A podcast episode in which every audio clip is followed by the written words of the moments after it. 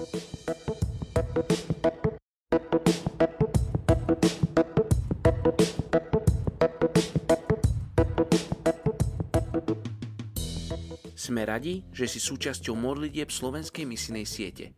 Justin Welby, stopiaty kanterburský arcibiskup, povedal: bez modlitby sa cirkev neobnoví a bez obnovy cirkvi zostáva svetu iba malá nádej.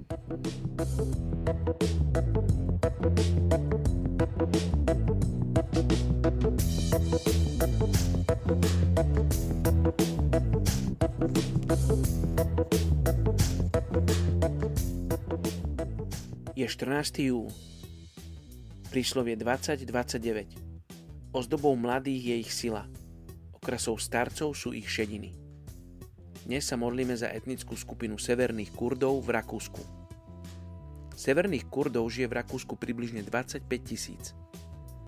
Severní Kurdi sú súčasťou oveľa väčšej kurdskej populácie. Delia sa na rozličné klany, kmene, kmeňové konfederácie, pričom mnohé z nich existujú už po tisícročia.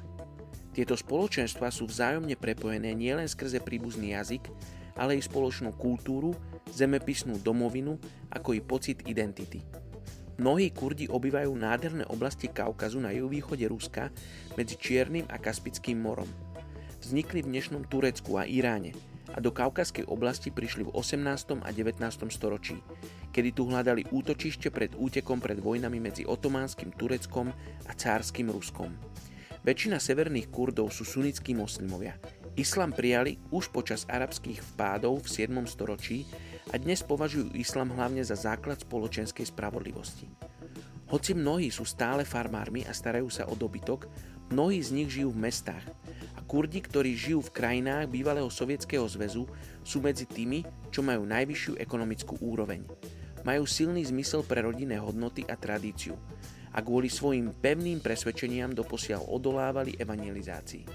Poďte sa spolu s nami modliť za severných Kurdov v Rakúsku.